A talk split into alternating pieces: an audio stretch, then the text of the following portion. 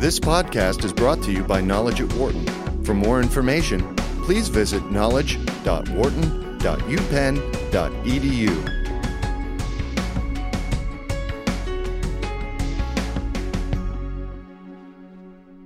Our, our, guest today is Mauro Guillen, director of the Lauder Institute, and we are going to talk to him about how companies can leverage global trends to expand their business. Uh, Mauro, thank you so much for joining us today. Thank you for having me. Well, let's imagine that we have here with us a group of executives from multinational corporations. What are some of the most important global trends that they should be paying attention to because of the potential impact that they can have on their business?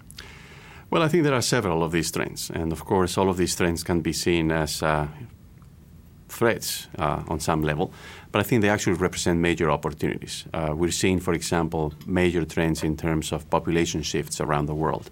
The centers of gravity of the global economy are shifting away from Europe and the United States and Japan and towards the emerging economies. That's where the markets of the future will be. That's where the middle class of the future will be.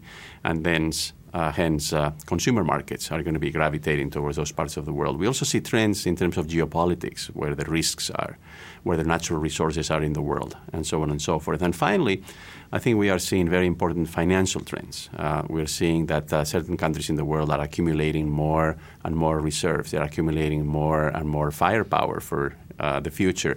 And uh, therefore, that's going to bring about, I think, realignments in currencies around the world. And uh, as a result of those shifts, companies will need to change the structure of their operations. So these are a great group of topics that you've laid out. Uh, why don't we start with the first one you mentioned, which is the uh, demographics. So I, I, know that in some other contexts you referred to the fact that this is probably the first time in the uh, in, in, in, in, recent, in history that you have more grandparents than grandchildren. Uh, what are the consequences of the aging population, and how does this affect, say, uh, bank's or other companies' products and services?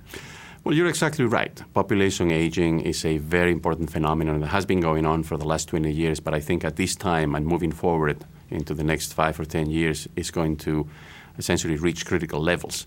For banks, for example, what this means is that they're going to find it harder to attract deposits. And remember that deposits are the easiest way and the cheapest way for banks to get funding. Uh, so banks are going to have to look for alternative sources of funding, precisely at a time, by the way, when regulators are asking them to maintain higher capital ratios. Um, also, uh, the kinds of products that banks sell to customers are going to have to change as a result of uh, um, older populations around the world. They will need other kinds of investment products. They will need other kinds of uh, savings products, uh, and so on and so forth.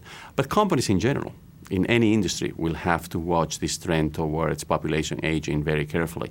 And once again, I think there are some threats. Some companies will see uh, business lines shrink, their markets disappear. But at the same time, these demographic trends also create new opportunities that can be measured, in my view, in the hundreds of billions of dollars. So, what's an example of a new opportunity that has been created either for a bank or some other company uh, because of this aging population? Well, I think for banks, new types of financial products such as reverse mortgages or also investment products with a downside protection uh, are now so much more popular uh, because we have more customers of banks that happen to be in their 60s or their 70s or their 80s. And uh, for companies, uh, I think uh, any type of product that uh, has to do, or service that has to do with the so called leisure industries. So, in other words, people in their 60s or 70s or 80s, uh, many of them retire, they have more time, uh, and they would like to use that time productively. so, as a result of that, I think there's huge opportunities for launching new products and services that essentially keep people busy in retirement. Right. So, so for example, would you say that industries like travel and tourism, for example, may, may see an increase because of what you just said? Absolutely. And in particular, I think certain segments within the tourism industry are going to uh, grow. For example, cultural tourism. Uh, so, given that uh, today uh, grandparents in the world are actually much better educated than, let's say, 20 or 40 or 60 years ago, I think the tourism industry and the leisure industry needs to move away from just uh, you know beach and sun and towards cultural tourism, for example. For example. So, what about industries like, say, healthcare or real estate? How can they come up with uh, products and services aimed at an older demographic? Well, healthcare obviously will go through a uh, you know very rapid growth in many parts of the world, especially in emerging economies. Let's not forget that population aging is not only taking place in Europe and Japan and the United States, but it's also uh, a very important trend in China. It's also a very important trend in Russia, and so on and so forth. Um, so, in other words, uh, one should expect uh, major investments in healthcare, in medical equipment, in healthcare personnel, and so on and so forth in some of the emerging economies.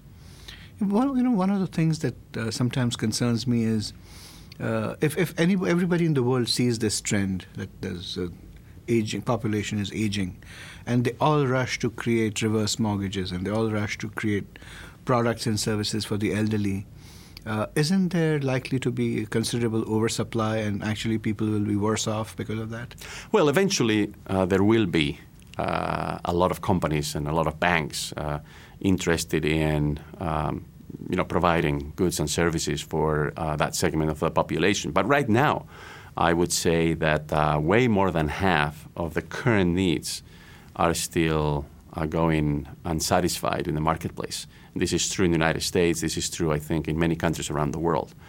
At the same time, let's keep in mind that the number, just the sheer number of people in their 60s or their 70s or their 80s, is going to grow very, very quickly.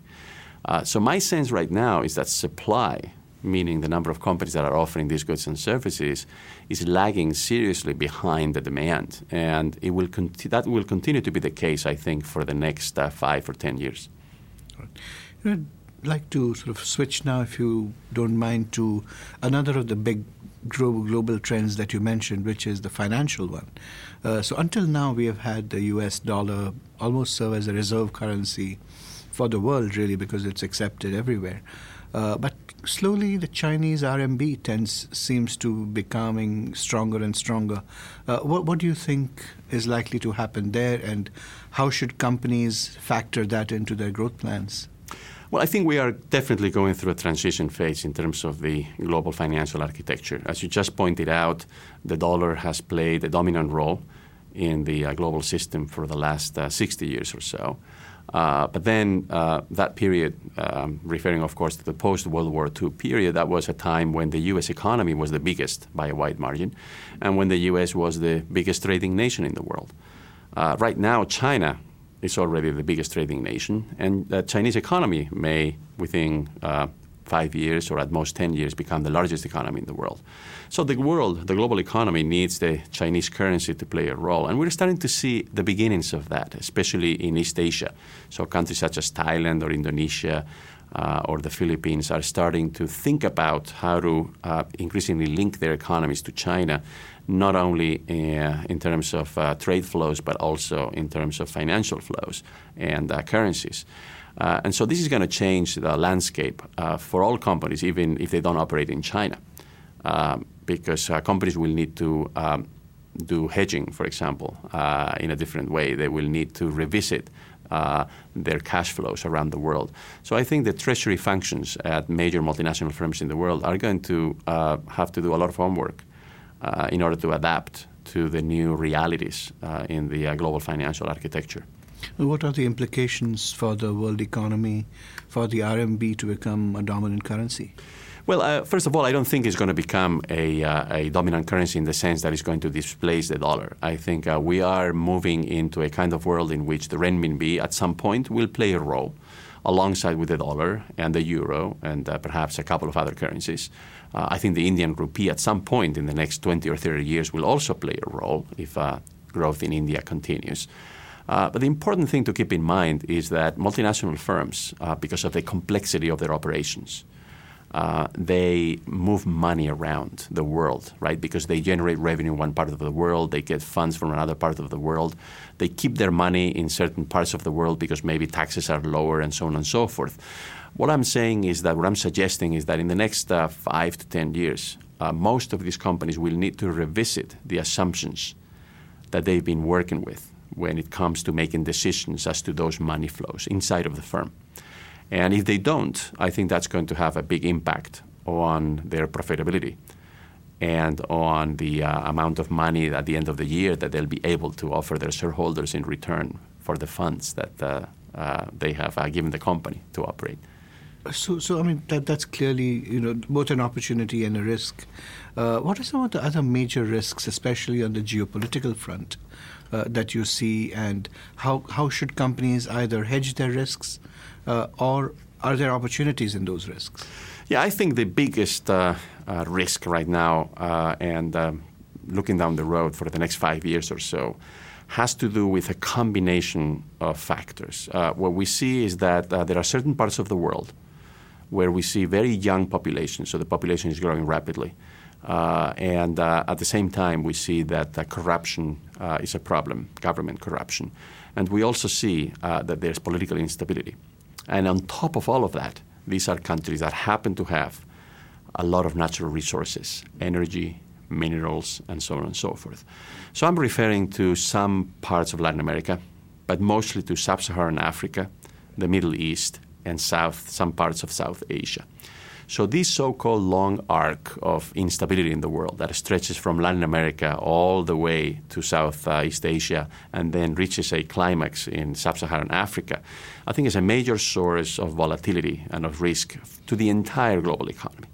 Uh, I think uh, one cannot understand, for example, nowadays the fluctuations in commodity prices or in energy prices, the extreme volatility without taking into account this combination of factors. Once again, young populations, rapidly growing populations, uh, political instability, corruption, all of that coupled with uh, natural resources, uh, energy and minerals. So, how do we hedge those risks? What do we do? Well, companies uh, on an individual basis uh, certainly need to be very careful as to where they invest, but more importantly, how they invest. I think the issue is not, oh, uh, are there a number of countries out there that I need to avoid? No, I don't think that's the right way of thinking about the problem. The right way of thinking about the problem is if I want to be a multinational firm, a truly global company, I need to operate in a variety of markets. So, based on that assumption, what is the best way of operating? And I would, uh, in particular, recommend that companies think about staging their investments, that companies keep their options open. Uh, and if uh, unpredictable events happen, then they can quickly rearrange their operations in such a way that uh, you know a crisis in a particular part of the world doesn't affect uh, their operations and their profitability on a worldwide basis. You know, one more risk that we hear about a lot these days is cyber terrorism. Uh, part of the challenge seems to be that very often uh, you know, the, the threat may come either from some governments or it may come from, you know, amorphous groups of hackers that don't have a state, the stateless uh, units. Uh, what do you think is likely to happen uh, as far as uh, that is concerned? Yes, cyber risks or risks related to our increasing reliance on information systems and um, telecommunications and uh, the transfer of information uh, all over the world, uh, I think uh, are clearly going to be on the increase. Uh, we have, uh, I think, obtained many advantages from the information and telecommunications revolution. we have cut costs. We have uh, enable companies uh, to essentially pursue opportunities in many different kinds of markets, to relate to their customers in different markets, to, uh, to look for the lowest cost uh, platforms uh, in, on which to uh, you know, manufacture their products and so on and so forth. Uh, so there's many benefits to information and telecommunications technologies, both internal to the firm and to society as a whole. But of course, there's also risks. And increasingly over the last, I would say, three to five years, what we've seen is an increase in precisely those kinds of risks uh, that come in some cases from governments, but most likely uh, from individuals who uh, essentially want to make a dent and maybe spend a few uh, years in jail and then uh, leave and become consultants, right? Uh, to major multinational right. firms or governments, which is what some of them do. Uh, you know, which is a kind of a replay of Catch Me If You Can. Yeah. you know, the the, um, the, the movie. So the, the, the the issue here is essentially what should individual companies do?